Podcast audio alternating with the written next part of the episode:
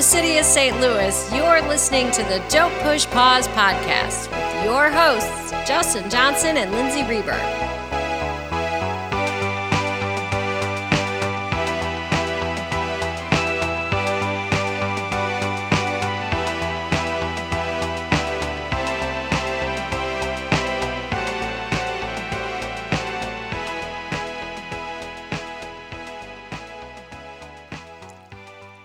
To the podcast. How's it going, Lindsay? I'm so happy to be back for this episode. Yeah, I'm excited about this, and th- it's kind of wild. I was thinking, I didn't realize this till today. What's that? Um, this was not a planned thing, but this is the fourth consecutive movie we've done where it's like, like sort of this like outstanding debut by a first-time director. Oh my gosh! Started yeah. the season off with Alex Cox, Repo Man. Yeah. Uh, Jamie Babbitt's "But I'm a Cheerleader." We That's just right. wrapped up uh, Mario Van Peebles' New Jack City. And now we've got Stuart Gordon with his amazing debut, theatrical debut. And uh, I'm kind of happy too that we're able to, you know, shoehorn in another horror movie, not just relegate these Oh, yeah. to the month of October. And of course, what we're talking about is 1985's Reanimator. Such a, uh, it's been wild watching this movie like multiple times I've- the I- last week. With with every watch, I just keep loving it even more. It's so much fun. I don't find it to be scary, but it it's pretty bloody, to say the least. yeah, it, and it, you know, it's like when we're sitting down to pick a horror movie for mm-hmm. this one, trying to find one that was a nice balance between one that hasn't been talked about a trillion million times, but one that's also legitimately has a a, a bunch of ground that we can cover. Yeah. You know, because a, a lot of horror movies I love, there's not a whole lot. There's not a whole lot to them. behind them. Sometimes it was a happy accident that it worked out. Sometimes it was always going to be a blockbuster. This one was a low budget horror movie and it didn't do like the greatest at the box office, but it blew up after that and Yeah, is this is- definitely I think like this is definitely like a pretty big cult it's a cult phenomenon. movie. Yeah. And uh, really, I think rightly so gets that title because there's really not. I mean, there's certainly movies that you can say that maybe were an influence of this, and there's certainly movies that have this movie's influenced. But on Mhm. its own, when it came out, there's this. There's not a whole lot of movies like this one. It's it's pretty pretty different. Um, but we'll we'll talk about those differences among the horror films of the 80s. That'll be that'll uh, be fun. yeah. Talk about the state of horror in 85 and before that.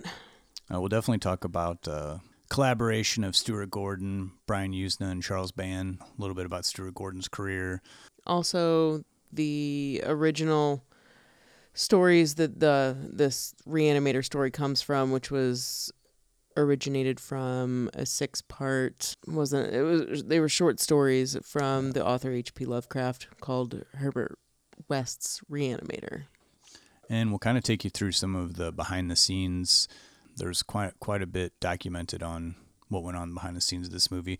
Nothing uh, dramatic or controversial, Yeah. but a lot of kind of cool stuff. Um, this is a pretty effects heavy, practical effects heavy movie. So we'll talk a little bit about that. We'll also go into the little controversy around the musical score. Oh yes, and there's a there's a little bit around that and also I'm I'm going to throw in something that I haven't heard anybody talk about which is the well we'll get there. Okay, We'll we'll, get get, there. there. Well, so after our reanimator talk, we'll of course do our picks of the week. Uh, this week connected to Reanimator via Brett Culpepper, who did the special effects.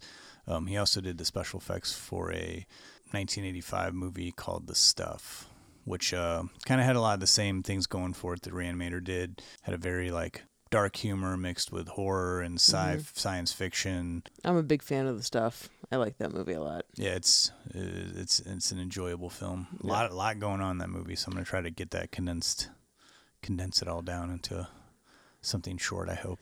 I always leave that movie really hungry and wanting to eat that substance even though it's a bad idea. Um so for my pick of the week, I went with uh, a movie that maybe you've seen.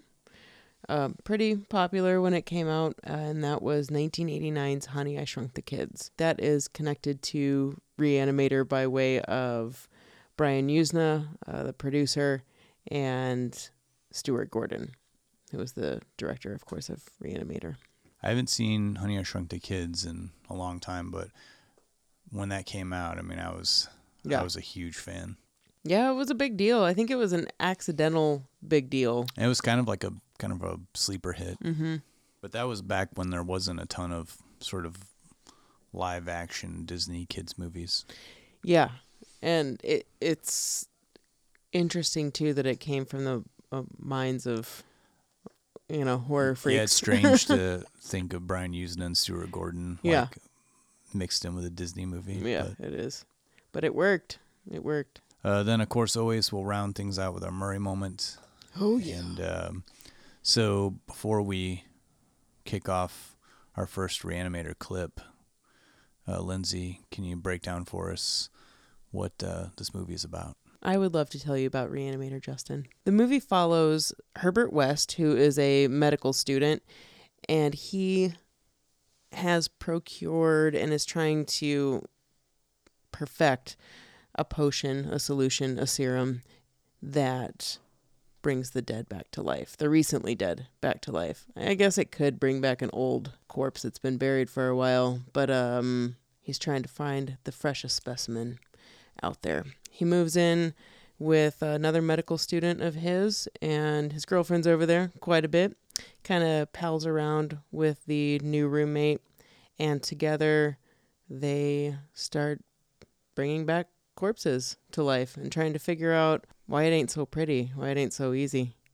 And then they kind of come in contact with a, a doctor who's actually the evil one involved in all of this, and then he just complicates everything. And oh, we'll get to him all right. It's kind of a crazy story. It's so all over the place, but it's like it's a mad scientist story. It's about bringing back the dead, and I think pretty cool how the story kind of changes from where you what you think of the main Herbert West character to what you end up thinking about him by the end of the movie. Yeah, it's definitely one of those movies that I, you can't really call it. Like, I, I'm times not sure where the movie's going to go. Yeah. I never want to call it a zombie movie. I And we talked about this uh, before. I never want to call it a zombie movie. It's hard for me to even say it's science fiction, but it is science fiction because it's bringing the dead back to life. If somebody really knows if there is a, you know, serum out there that, that you know, if, if this is not fiction, please let us know who's discovered this secret. I feel a lot of people consider this. I feel some people do consider this like a, a part of the zombie Yeah. genre, but I could see that a little bit. I guess you know, as I mean, the only The Walking Dead. You know, it's like It is. It is quite literally The Walking Dead, but not not the TV show, but walking, grunting corpses. corpses. But it just it just crosses a lot of different things for me. It's a black comedy. It's got you know a little bit of a love story or a caring character in it. It's it just kind of hits on a lot of different things, Yeah. but definitely like a mad scientist. Absolutely story. unique. Let's go to a clip of mad scientist Herbert West, and then we'll talk about it. What are you doing in my room? How dare you come Dad! in my room? Dad! What's the matter? I thought I was renting a private room, Dan. Meg, what the hell are you doing in here? I Would you please leave? Now? Easy, Herbert. in the fridge. I was going to show you. Shut up. What happened? It was dead when I found it. You killed him. He hated you. Meg. It suffocated. It knocked the garbage over and it got its head stuck in a jar. You weren't home, so I put it in there. I certainly didn't think you'd want to find it like that. I did not want to stink the place up. I was going to show you. You couldn't call or write a note. I was busy pushing bodies around, as you well know, and what would a note say, Dan? Cat dead, details later. I knew you were fond of it. You killed him. I know you did. He killed him. Besides, I do not like people in my room. All right, that's enough. I think you both better leave. Now, What the hell is this? that is none of your business. Yeah, I think it is Just as business. this is none of my business that you're sleeping with Dean Halsey's daughter. Oh. You know, I would not want to see a fellow student, especially one as promising as yourself, be thrown out of school, out of the profession, on moral grounds. Well, I think Dr. Halsey just might understand. Oh, do you? Well, you may well be right. Are you sure you want to find out?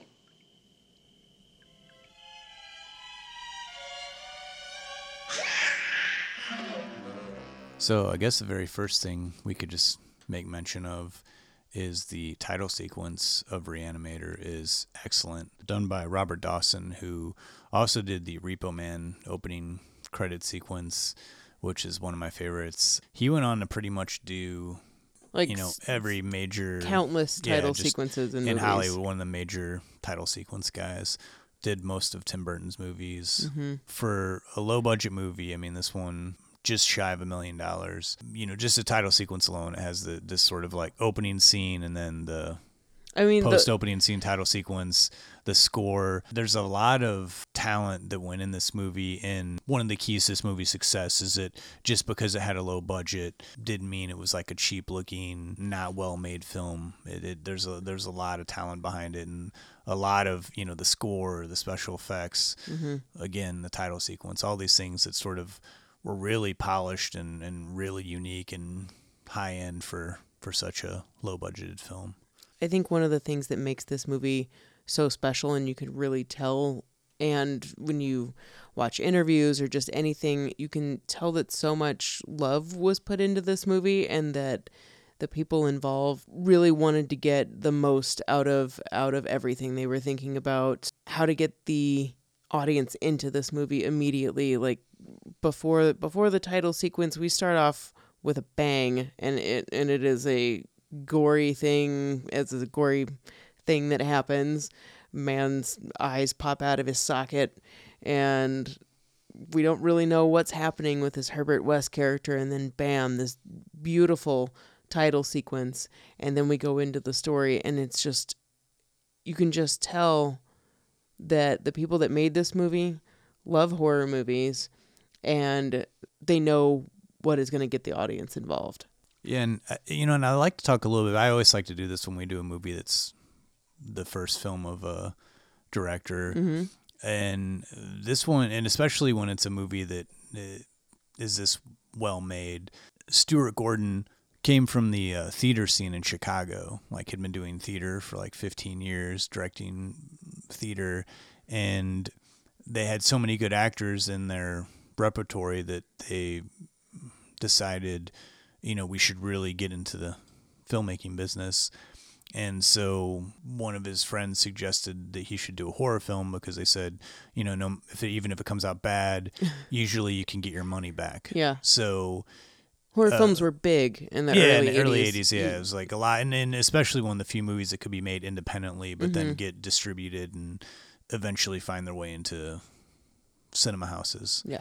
Well, Stuart Gordon uh, took it upon himself to look for a horror film, and he was he was thinking about the Frankenstein stories. There was a lot of the cinemaplexes were kind of overrun with vampire stories, and he really loved the old. And he was a fan of horror films. He was a fan of the old style horror films from the from the 50s and 60s and he really liked the Frankenstein story. He wanted to kind of do something with that. A friend of his suggested he should check out H.P. Lovecraft's Herbert West, Reanimator. yeah, And he really did take, like, kind of mine out the gems in this, like, six part H.P. Lovecraft story and put it all into one. I think originally, though, they had thought about doing it as a stage play.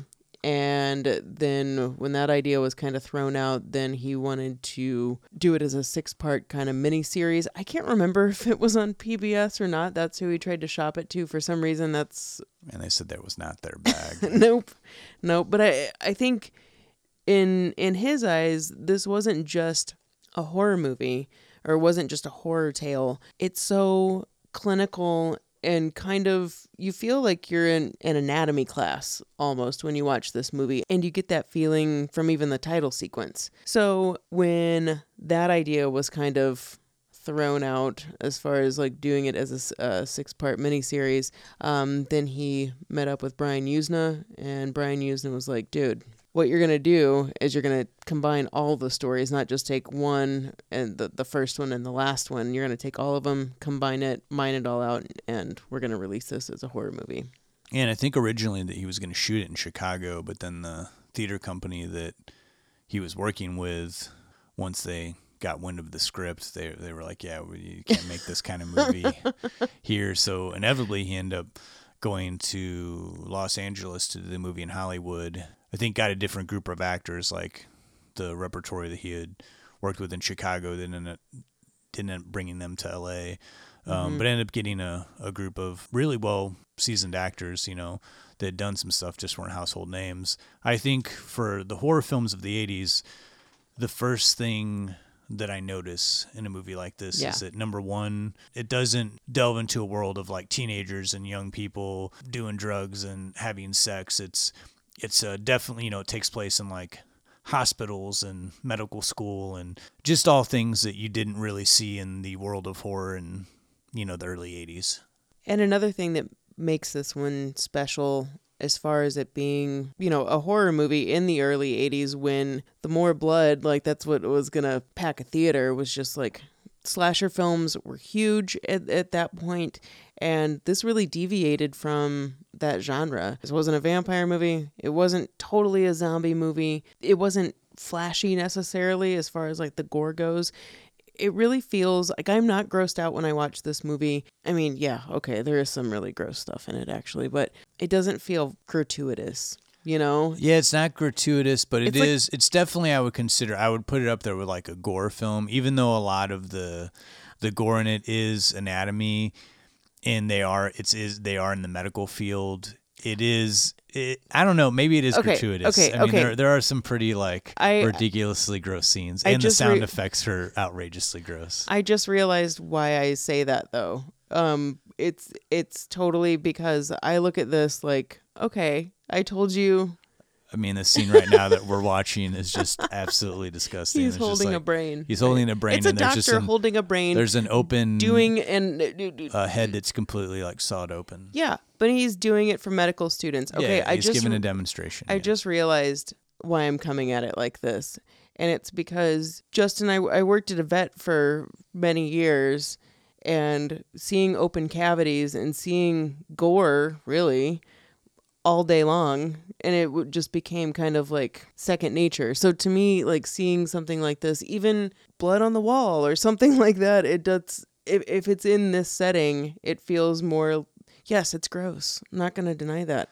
But it, it feels a little bit more acceptable than like someone getting you know a hook through the chest on a sure, meat yeah. hook you know It's definitely not. I would say it's not so much exploitive, but it is Yes. gratuitous in a way of uh, things are definitely emphasized. Uh, this is a movie that when we were the first screening we did, you came over and uh, Uh-huh. Mary was your wife yeah came in. This oh, what are you guys watching this week? And uh, yeah, she made it about all of ten minutes. in Nope, I'm out. And and I will say when I was listening to the commentary, doing research, listening to the commentary, and just when it would cut into the sound effects, they are pretty nasty. okay okay I'm, I'm, not. I'm, I'm not gonna dis- no. I'm, I'm, not- gonna concede. I'm not, gonna. I'm not. I'm not fighting with you on this. I'm gonna concede saying. on this though. But it, it is gory, and I don't want anyone to go into this thinking like, oh, this is totally like a light movie. I can get past it. It just doesn't feel. I don't know. I, I the death scenes in Freddy Krueger movies, you know, are kind of grosser than what happens in here. It just seems like a, it's a medical experiment the whole time in this Yeah, movie. I think it's the because cat they- scene's a little much for me even Yeah. though even though it's obviously a, a, a cat puppet. And it's not like the creators of this movie this was lost on them. They they knew exactly what they were doing. And brian yuzna specifically is known for wanting to see just how far he can go with certain things. You know you write something into the into the script and go okay let's go a little bit further. How how much further can we go? Yeah. and I, if memory serves, this movie in its original cut was two and a half hours. In its unrated theatrical cut, it is about an hour and a half. So quite a bit was cut out. Yeah, and and though we do have a lot of this like medical horror realism Mm-hmm. in the beginning, I get what you're saying. Uh, the second half of this film kind of goes bonkers, and you know we've we do have a talking head, you know, with a with a That's corpse holding com- it. but I'm just, but you know there and the, there's some pretty disgusting like sort of set pieces. But Yeah. I do, you know, but but Stuart Gordon was a very intelligent director, and he did. This was a very well researched film. He went to morgues, he went to uh, doctors, and, Yeah. and looked at pictures of bodies that were post mortem, and really tried to show a realistic depiction of like post mortem uh, bodies and bring us into that clinical world of like how doctors see bodies. It's a little different, you know, than your standard chop 'em up horror movie. Exact. That that is exactly it. The effects guys were given photos of different stages of actual decomposing bodies, and like you said, Stuart Gordon was really going for that, and I think that combined with Brian Yuzna really trying to push the envelope turned into this what I what I feel is just a giant love fest for the horror genre. the horror audience is intelligent and they do um, appreciate when a movie respects that intelligence. And I think this was a movie that did that. And I think that even though maybe they were trying to let's go the horror route because they're cheap to make and you know there is an audience. Brian Yuzna and Stuart Gordon um, were respectful and they said, you know, we want to make a good movie. We want to make something a little bit different. We want to tap into something that's horror, but something that's unique. And I think this is why this movie is such a real treat for horror fans and why it's become sort of this like celebrated cult film. Yeah, I think that's a great way to say it. Another thing too that I find really impressive too for Brian Yuzna, who I said you know was known for pushing the envelope, and did one of my favorite movies that I talked about in episode 25 as a pick of the week, which was Society. That movie holds back so much until the very end. The last 20 minutes like blows your mind, but it was to me, I feel like it was the whole point of that was the build up to get to that point. And knowing that there was so much more in Reanimator and then going back and looking at it, he and Gordon were like, "You know what? It's way more effective if we don't go as far as we actually have gone in this and we it's funny to say let the let the viewer, you know, let their imagination go because there's really like I don't know how much further I would go, you know, in this movie, like letting my imagination go Yeah, there- further than what this movie I already like is. I feel like there's not much left to the imagination. in Apparently there was, and they they held back a little bit. But I think that that's cool because I think that you get to that that certain point, that rising action, and then like climax, and then it's like, "Ugh." like if you keep going, sometimes it's just kind of like, wah, wah, you know, eh, you already had your climax, and you're just keeping on going, and that's when it gets gratuitous, and that's when it just gets unnecessary. Yeah, I think that I definitely think that this movie pushes the envelope and pushes boundaries. Um, but I don't think it. I think that it. It. I think it teeters on tasteless at times. You think so? I think it teeters on tasteless at times, but I, I, mean, the one that- scene that's terrible. Yeah, but there's a couple scenes that, but but but I think that, and again, I think that that's why I would put this. I would I would consider this a movie for you know quote unquote gore hounds. You know that they want to see the gore, they want to see the close ups of you know eyeballs popping out. This does satisfy that crowd, but I do think that this also satisfies a crowd that wants to see a well made produced horror film, science fiction film but we should uh we should go to we should go to one of these clips and then we'll Okay. come back and we'll talk about reanimator some more No! Did you see him, Dad? He listened to me. It made a conscious act. He heard you as an animal would. Ulrich, no, you can't be serious. Well, you may be right. It had probably been dead too long. It wasn't fresh enough. We'd probably only revived the senses and the instincts. So come on, help me get him. Is he dead? Of course. Will you give me a hand here? Now, he interrupted an important experiment in progress. But granted, it was an accident. But this is the freshest body that we could come across, save of killing one ourselves. And every moment that we spend talking about it costs us results. Now, will you give me a hand? Dan. we can bring him back to life. So Jeffrey Combs, who plays one of the main characters, Dr. Herbert West, he really is in a lot of ways uh, an anti-hero. I mean, he's he's set up as the villain um, in the beginning of the film, sort of the mad scientist villain, yeah. who's got the crazy idea to You know, bring the dead back to life. people, yeah, bring the dead back to life. But then I, I wouldn't necessarily say you sym- sympathize with him toward the end of the film, but we we're, we're introduced to a the real villain, which is uh, Dr. Hill. Dr. Hill, because he wants to steal Herbert West's idea for his own, and he's the one who inevitably ends up getting decapitated and reanimated. what what the what the story is there is like Dr. Hill knew about the this original reanimation research um, that was uh, thought of by a Dr. Hans Gruber, who everyone likes to bring up as the villain in Die Hard, but that movie came after this. But Hans Gruber came up with this research. That's the person who we see in the beginning who dies, and Herbert West is over him with this reanimation solution. And did he kill him? Was he trying to reanimate him? Anyway, Herbert West studied under him. He finds out that basically Dr. Hill has been plagiarizing his work, doesn't respect Dr. Hill, and then here we are. He's trying to steal Herbert West's research. yeah, and he ends up killing Dr. Hill by decapitating him with a shovel. It's pretty good. but then reanimates him in the hope that because the one test he hasn't been able to do is reanimating someone who has just died. I've never reanimated parts before. Yeah, and uh, so then we the kind of the scene that you see on the cover of the reanimator box that so many times I saw in my youth. Yeah.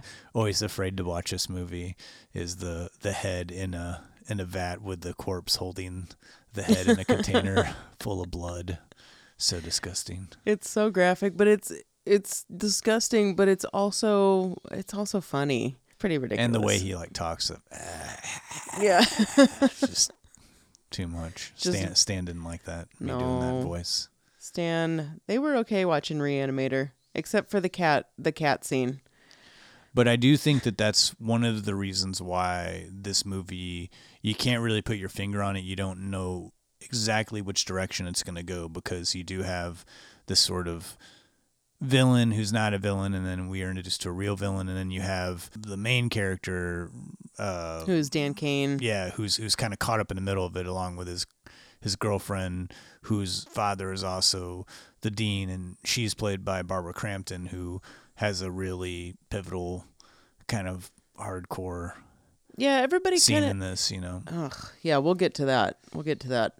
A lot of people think that she's kind of a throwaway character in this movie, and maybe it's just because she wasn't in the original Lovecraft story. But then again, like women weren't in his stories at all. But if anything, Justin, I think you brought up a great point when we talked about this before that she's she's the voice of reason in all of this because if her her boyfriend is the main character who uh, kind of gets under this thrall of Herbert West and this idea of I mean at first he thinks he's crazy and then he's like no no no he can reanimate the dead. And girlfriend Barbara Crampton's like this isn't right. This is not not cool at all and I also think you have the scene, the sort of Return of the Jedi moment where her father, who's who's been reanimated, is is a part of uh, under the control of Doctor Hill. Mm-hmm. You know, he's got like an army of undead now, and uh, later in the movie, but um, the father sort of remembers his daughter, even though he's been lobotomized and is undead. And you kind of have that Return of the Jedi moment where he turns on his master to help, yeah you know, helped his help his uh help his spawn. Yeah, which is I think one reason why this kind of flies in the face of the conventional zombie story too is this idea of like they're they're going back to kind of like voodoo stuff as far as zombies go there is that idea of like a zombie master of being able to control a horde of them and I think that's kind of what this is playing on a little bit but it seems a little bit more than that in yeah, the plot for gets a little shaky in that last 20 minutes. It's like, wait, how did he like how's he controlling his people? But, you know, it, it it There's there's also a giant part of the of the movie that was cut out, and that is that Doctor Hill, before he became reanimated, had the ability to psychically control people, and Stuart Gordon and Brian Yuzna were just kind of like, yeah, no, this muddles up the story. We're throwing that out. So there there are some things that would make much more sense when you watch it now. Yeah, because there is that moment where it's like, wait, what's going on here? It takes a second, you know, and you know, I go along with it. This is Yeah. like again, it's a horror film suspension disbelief, but there is a moment where it's just like, man, he did it. He did a lot in a little bit of time, like you know, lobotomized all these people and created a undead army. I I bought it. You know, it wasn't it wasn't enough of a plot hole for me to go, wait a second. Okay, you know what? I believed it up until this point. Like all of it's completely unbelievable." Yeah, after you see a talking head, you you you kind of got to just you know you're along for the ride, and it's a fun movie, so it's worth it. It is. It's it's about obsession, power, greed, also a little bit of a weird love triangle kind of. That's my idea though. I don't know if that's really a real thing, but and the idea of just what if? What if you could bring the dead back to life? And this whole thing that we talked about when we did Pet Sematary, you know that idea of just not being able to let go. What if you could bring the dead back to life? As we saw in Pet Sematary and this, it's um it, nev- it never ends well. and I think like Stuart Gordon said it like this movie sort of promote, promotes the idea that like uh, death is the world's biggest disease, you know, and so we want to like, Yeah. you know, there's that idea of like, well, what if we could like prolong that, you know? Yeah. Anyway, all uh, like jam-packed great performances. Barbara Crampton, Bruce Abbott, and uh, Jeffrey Combs, and Oh. David Gale. Yeah, Everybody. and yeah, just a, just a, a pretty solid cast, you know, like pretty decent acting. One last thing before we go to our picks of the week, I know we wanted to talk just briefly about the music, composed by Richard Band, brother of Charles Band of Empire Pictures, and he went on to do quite a bit of composing for horror movies. Um, I know he did the next movie that Stuart Gordon did, From Beyond. Uh, but the score to this is really fantastic, and it, but it is when you're listening to it, uh, immediately will think, "Wait a minute, this sounds very familiar." Now, what is this? now Hmm. you you were thinking it sounded very much like Death Becomes Her, Well, which there are similarities, but um, It come- I mean, it is, it is very much a homage to Yes. Psycho. And um, you had mentioned in the beginning in our introduction some controversy about the well, composition of this score. well, just because it it does. I mean, the controversy is pretty well known ab- about this, but it. I think it was looked at like as a direct ripoff, and I mean everything about the the title sequence kind of kind of says that, even though it's much more colorful. But the music is certainly that. But um, Richard Band really he did it as an homage, and he freely admits that from to what the Bernard Herrmann Psycho score. yeah, yeah. And he freely admits that. And if anything, he wanted to make it a little bit quirkier. Uh, there were some orchestral differences. I think the biggest thing is like there's a drum beat in this, and, and that was not in the uh, the um, psycho theme. and he had to sort of like convince the litigious powers that be that this was certainly a homage, not a ripoff. Because it's so obvious. Yeah. Um, but it really is. I think it's a real driving score, and I And mean, I, I it get fits, I, yeah. too, you know? it, it So- really does. Uh, it's another one of the elements that I think like really raise this movie up um, t- to be a more prestigious horror film than than And the films that came out around it. and I think again goes along with that idea of this was a movie made by people who love horror movies, who love scary movies. And so paying homage to something like Psycho for something like this movie, this subject matter, it's it's it's kind of I mean it makes me laugh because it makes sense. And and I think Richard Band was really going for this idea of the this kind of playful humor that he got out of seeing Reanimator and then this is kind of what came out. And uh, finally, I just wanted to say like 1985 was a pretty awesome year for different kind of horror films like and you know and even outside the horror genre a little bit but th- i think this was like a year where you really had some the horror horror comedy genre blend, these sort of hybrid movies uh, were really coming to prominence. You know, we had, of course, Reanimator, Fright Night, the stuff which I'll talk about in our picks of the week. Um, what were some of the other ones? We well, Return of I- Living Dead.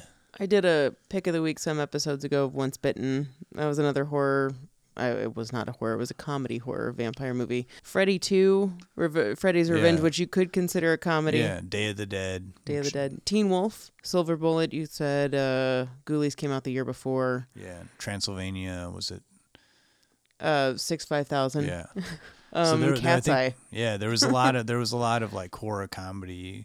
and just like uh, different horror movies like fright night really ch- changed things Yeah. it just seemed like people were there was a certain era that was getting burnt out and freddy was starting to emerge and that had already kind of changed horror at that point. and before that you know we'd really moved into slashers before that it was hammer films of like Yeah. the omen and But I think rosemary's baby Yeah, and I think this was this was like kind of the kickoff of like we're coming out, you know, like let's try to do something other than slasher Exactly. films or straight up vampire or you know, like let's let's try to break a branch out so and, and mix some genres. But I think 85 was a great year for for these kind of films and and certainly Reanimator uh I think being at the top of that list. yeah i'm really happy i own this movie it never gets old Well, let's move on to our picks of the week. So our picks of the week this time around are wildly different. yeah Um, I went with another sort of horror, sci-fi, black humor hmm movie, and you went with a total sort of horror action, movie action adventure kids film. Uh, so I did the stuff, and you went for Honey, I Shrunk the Kids. yeah What can you What can Yeah. you tell me about Honey, I Shrunk the Kids? This is one I, I want to revisit. This I haven't seen it forever, but I used to love this movie. I know. I think I, I don't know. I've never heard somebody say, "Man, I you know one movie I hated was that." Ever. It's just so much fun. So this episode, like right now, is going to be airing around the an- 30th anniversary for this movie. So I thought, why not a better time to talk about this?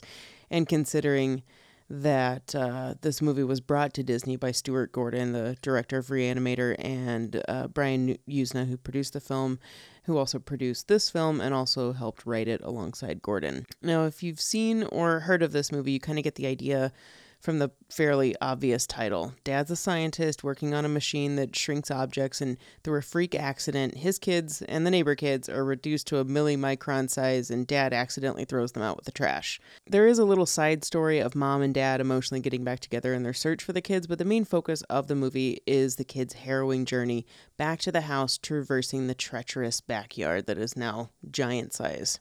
You might remember how the kids befriend an ant who defends them against a furious scorpion, or maybe climbing up giant blades of grass and then getting picked up by a bee, or how about when the yard turns into a dangerous swampland when the sprinklers turned on, or what about when they use ash from a cigarette butt as a torch, or maybe every kid's favorite part, mine included, when they're totally starving and find a giant cookie in the backyard. Dude, a cookie cream pie has never looked so good. The practical special effects in Honey, I Shrunk the Kids is still astounding to me. I just, uh, it just makes it so much more tactile. Like, it's so gritty, real life. Just the imagery is just so believable, which is what you need in order to make a movie like this work. It's kind of like what you would imagine the up close version of like what magnified dirt would look like. You can and want to feel it when you watch this movie.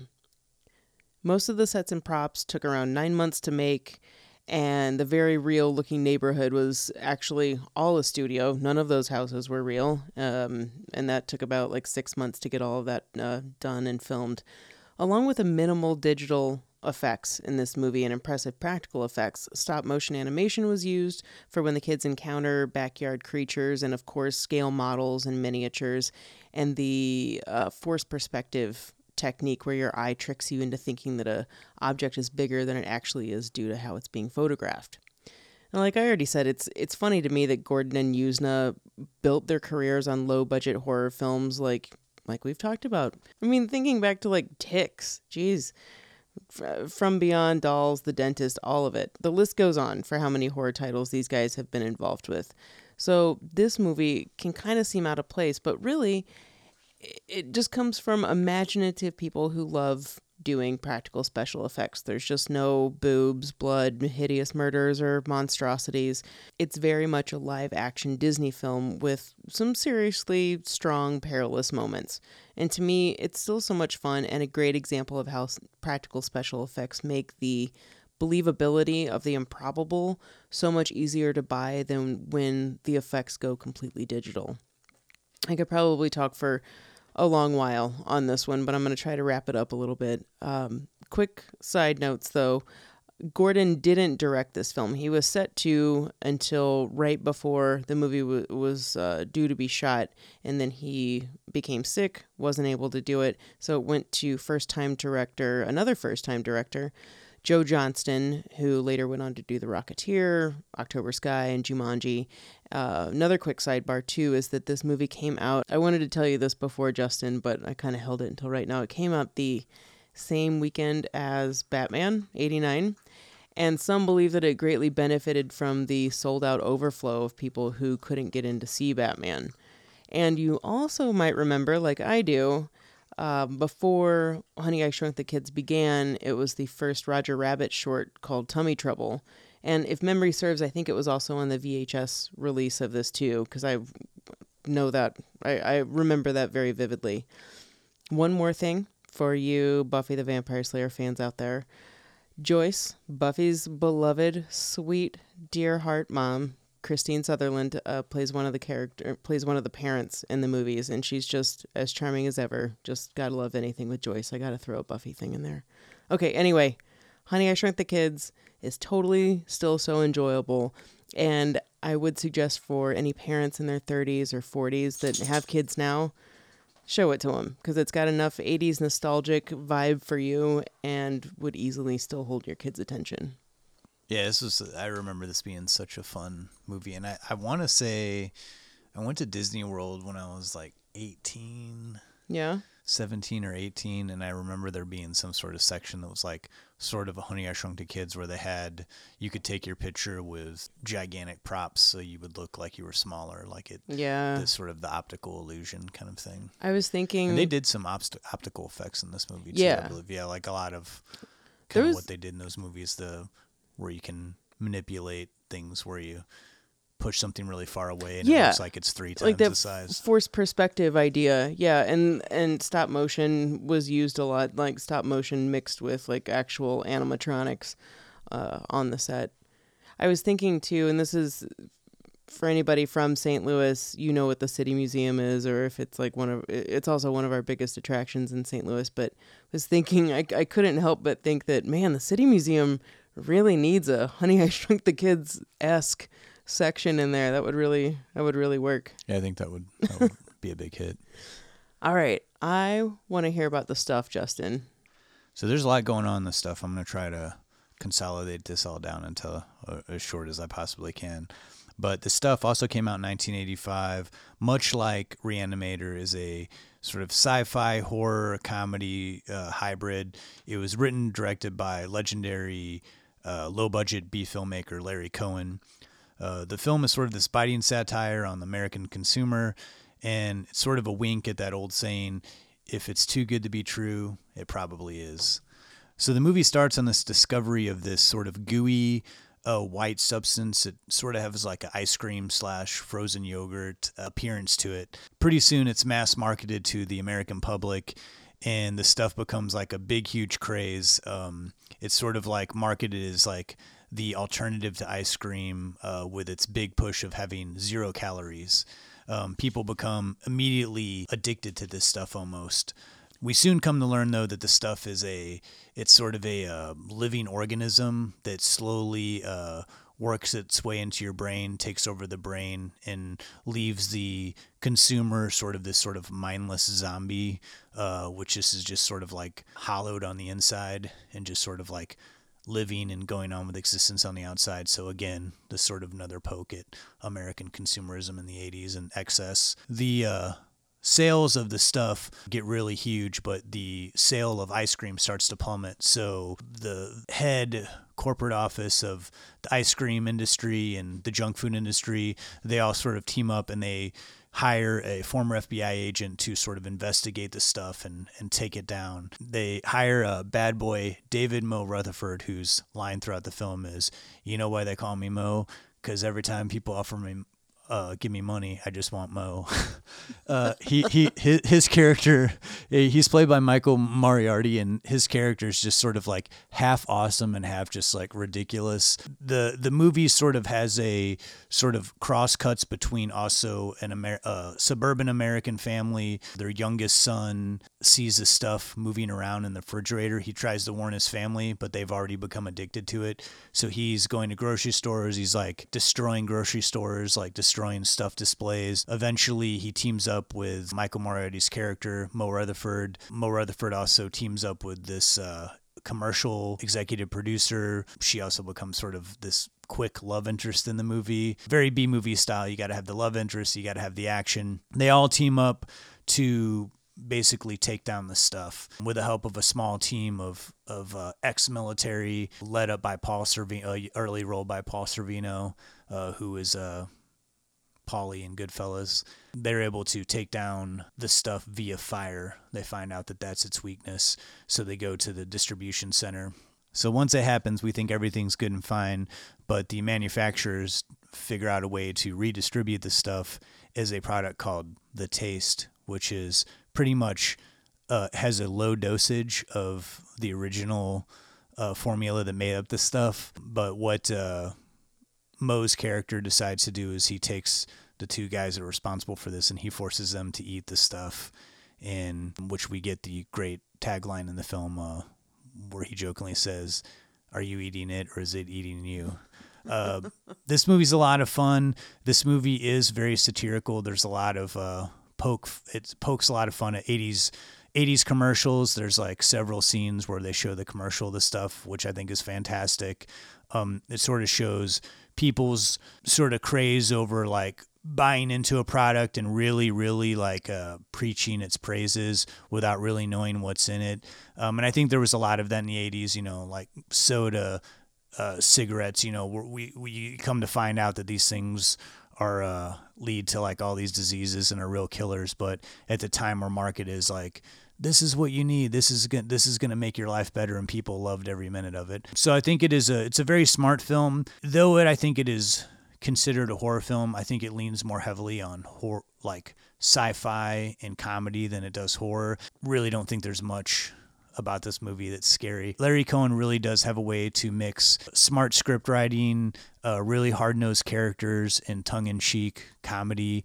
In this movie, it's very campy, it's very fun. The special effects, uh, very much like Reanimator uh, are practical. Some of them look extremely dated, but they're really awesome and fun. Like this is a movie I can't recommend enough. It's not really uh, like gross out, like kind of how Reanimator is. It's a little bit more tame.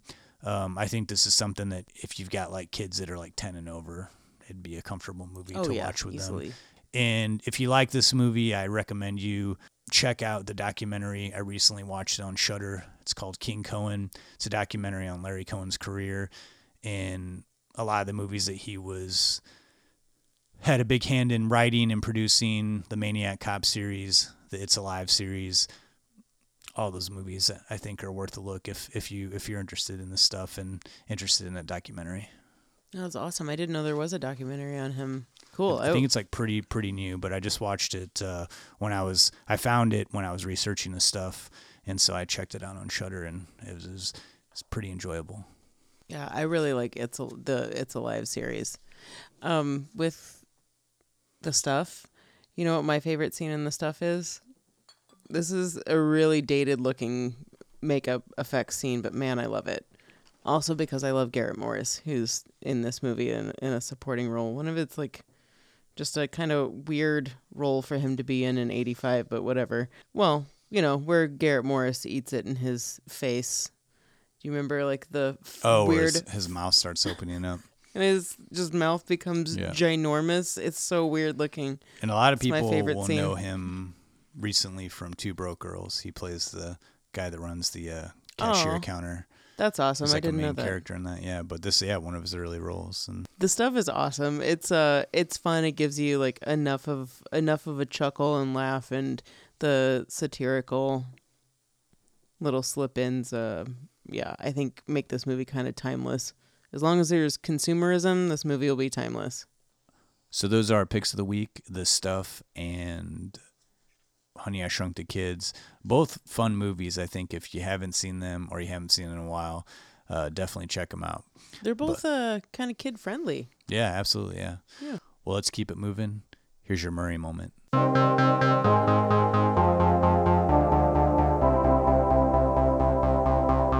Chicks dig me because I rarely wear underwear, and when I do, it's usually something unusual. I think I need a root canal. I'm sure I need a long, slow root canal. You're gonna come and shake my monkey tree again? Oh, what does that old queen know? She didn't even show. Hmm, hey, this is so scrumptious. Is this hand shucked? The flowing robes, the grace, all striking. That was fun.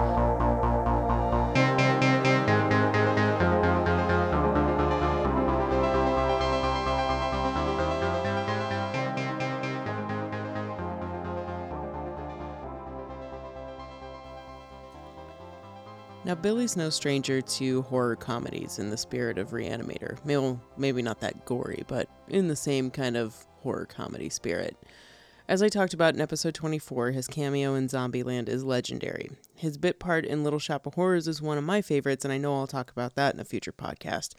But perhaps his best known role is this little known independent feature film hardly anybody's heard of before.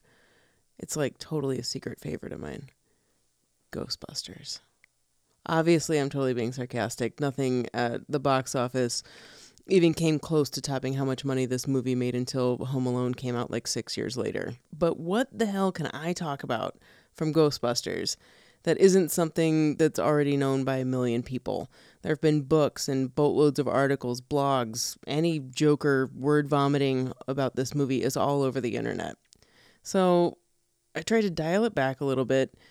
I thought about Billy and what I consider to be pretty brilliant practical special effects in this uh, masterfully inspired classic from uh, 1984. Now, both Ghostbusters and Reanimator gave so many people in the special effects industry jumpstarts to their career. And while Reanimator had 25 gallons of blood, you know, used during filming, which at the time was about 10 times more, they say, than what would normally be used, um, Ghostbusters tipped the scale with at least 500 pounds of shaving cream mix that doubled for Exploded Marshmallow Man. And if you haven't seen Ghostbusters, well, first off, why haven't you? Secondly, the ending of the movie is this giant sized marshmallow man exploding all over Manhattan. I've watched this movie too many times to count, and I can, no joke, do all of the dialogue from all of the characters while the movie's on mute. I'm very sick. I know this. But as someone who knows this movie so well, sometimes I think back to how I experienced Ghostbusters as a kid. And even then, you know one thing I never understood? When the Stay Puft Marshmallow Man explodes and all the Ghostbusters are head to toe covered in marshmallow mess, who's the one Ghostbuster who's barely touched by all that marshmallow shaving cream goo? Our Billy, of course. It never made sense to me. Ernie Hudson, Harold Ramis, Danny Aykroyd, they're all they're all absolutely consumed by marshmallow. All these three guys are down to be covered in it, it to a ridiculous point, and even Aykroyd wanted more to be piled on him, apparently. Ramis and Ivan Reitman, the director of Ghostbusters, said it was kind of this inside joke to make all of them absolutely covered head to toe in marshmallow, just like make it so over the top. So audiences could accept this idea that there was a hundred foot marshmallow man trampling over Manhattan, but being covered in exploded marshmallow yet otherwise unscathed, well, that was just preposterous. That didn't make any sense. But why wasn't Billy covered in it too? How did Venkman escape being blasted by the Marshmallow Man? Did he quickly find a hiding spot that was 100% marshmallow shield? Did he hide behind another Ghostbuster? Was he just lucky? It's such a noticeable moment in the movie for me, and I think for a lot of people. Ramis did say that at one time he remembers someone being allergic and having a reaction to the menthol shaving cream that was used. However, he didn't say it was Billy. In fact, the only conclusion that I can find and that kind of totally makes sense to me, is simply that Billy was like, nah, I'm good. I don't need any marshmallow. Reitman has even made a couple jokes about it, saying, yeah, he just didn't want it in his hair. That's all that was about. And it makes sense to me.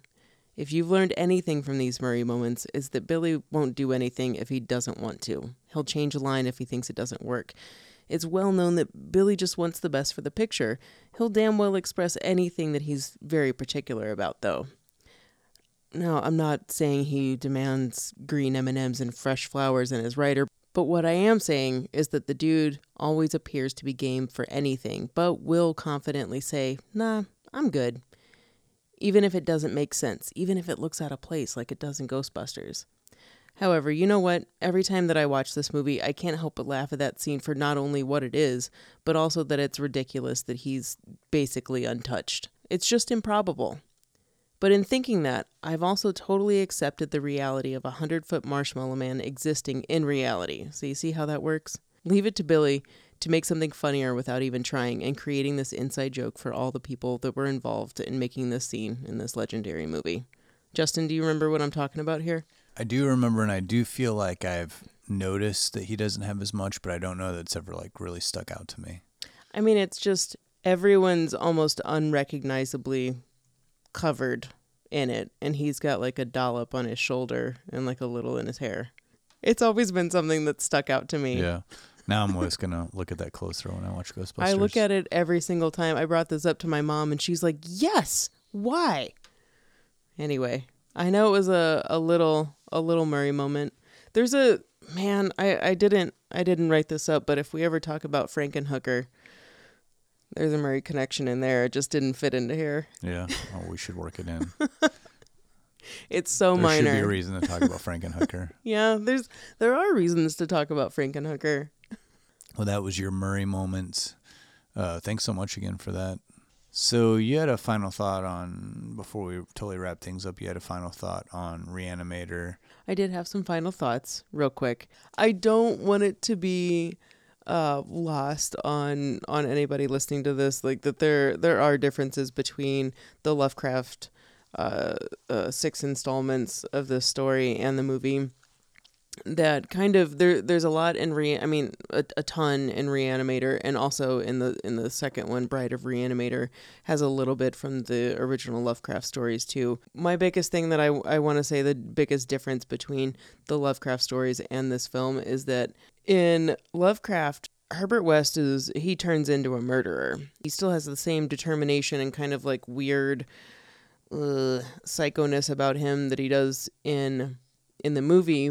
But to me, people always talk about in the movie Reanimator, did he kill his roommate's cat? Did he kill Meg's cat? I don't think he did.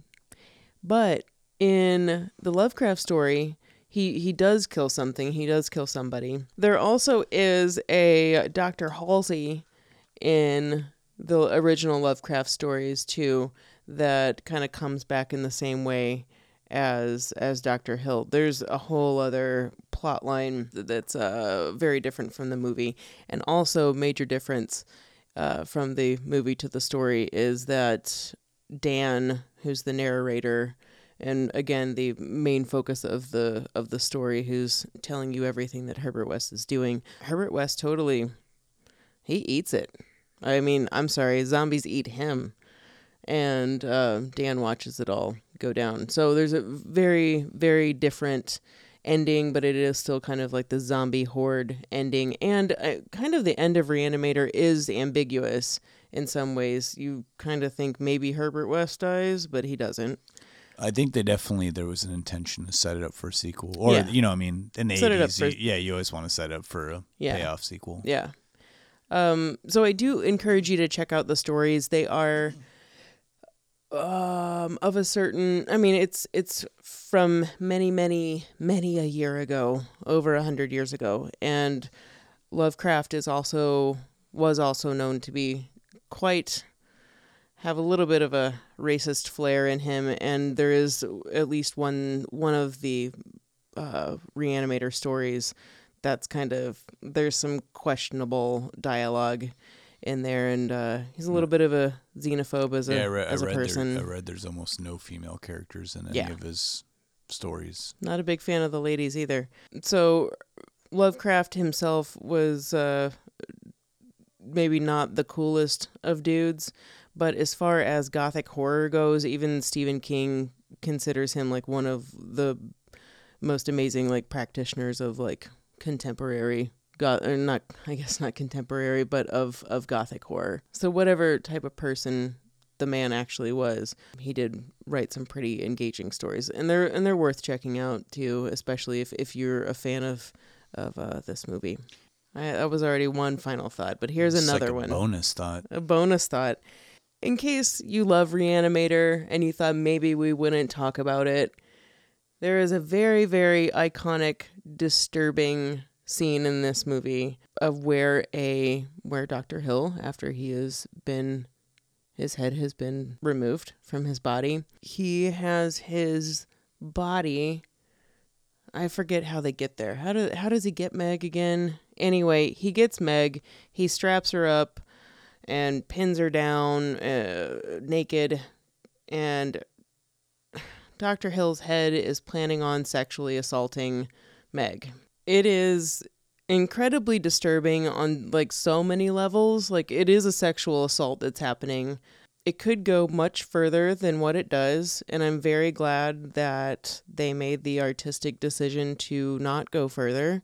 I think that more was filmed, but I don't think I mean there wasn't that wasn't in the the theatrical release, and that was a great decision on their part. Barbara Crampton though, she is so great in this movie and and I don't feel like that she's a throwaway character. I'm glad that she was added in and it was definitely added her character was definitely added in order to create this other this other side of the Dan character that we needed for him to be the straight man in the story and um gosh, I wish I could ask her what she was feeling during that entire scene of the headless sexual assault, how long it took to film that scene, and how many people were in the room for that scene. Well, well, I do. I there there's so many questions because it's does it still bother her now? I remember Stuart Gordon saying that she had just about everybody leave the room. Good. And they had a lot of publicity photographers on the set during the production of Reanimator. She was very adamant about making sure that no publicity photos were taken. Well, good. Like everybody was able to leave the room. And Stuart Gordon said that I don't remember how long ago this was, but he made it sound like it was like within the last like 10 years or so. Uh, there was a convention uh, that he was attending with Barbara Crampton, and Mhm. uh, a fan came up to her and wanted her to sign a photo, and it was a photo of her in that scene. And she became extremely furious and, you know, Mhm. asked him, where did he get the photo? And he's like, well, there's a guy selling them. And she fought, she had the guy take him over to this photo booth and this guy had taken the negative found a negative of the film and like made photos of this and she confiscated like 400 of the photos and like scolded this guy for- Good. she was definitely on board for i'll go for the scene but Yeah. i do not want this to be like an ex- exploited Yeah. way I already respect that woman and man, that that's so awesome. Good for her. I give props to Barbara Crampton for um for doing that and for for doing this movie. I think it was a really bold bold role to Yeah. uh, choose to do. Man, such a good movie. Well, that wraps it up for Reanimator and our episode coming to a close here. Um, if you are a newcomer or you haven't uh, followed us on social media, you can find us at Don't Push Pause Podcast on Instagram and Facebook. You can go to our website, don'tpushpausepodcast.com. We're also on Twitter, Don't Push Pause Podcast. I'm trying. And uh, if you ever want to contact us directly, you can, you know, talk to us via don't push pause podcast at gmail.com. Next episode we have coming up, we'll be doing what I think to be one of the best directors that that became prominent in the 90s and, and now I think is one of the best modern working directors uh, of our generation, and that's Paul Thomas Anderson. And we'll be doing Yeah. his sometimes bloated but always interesting and fantastic Magnolia. Oh, this movie. Yeah. It's uh it's not one that you're like, you know what I'm gonna do this Sunday afternoon? I'm sit down and watch Magnolia. Yeah, but that's exactly what we'll be doing. you know, yeah, we are gonna Yeah. do that this Sunday. I didn't even mean that. It's gonna be Sunday night. It's fine. that's all right. It's just not a Sunday afternoon. we'll have popcorn movie. and dogs, so it'll be good, and a pizza. Well, uh, until next time, I'm Justin Johnson. And I'm Lindsay Reaper. Thank you so much for listening. Thank you.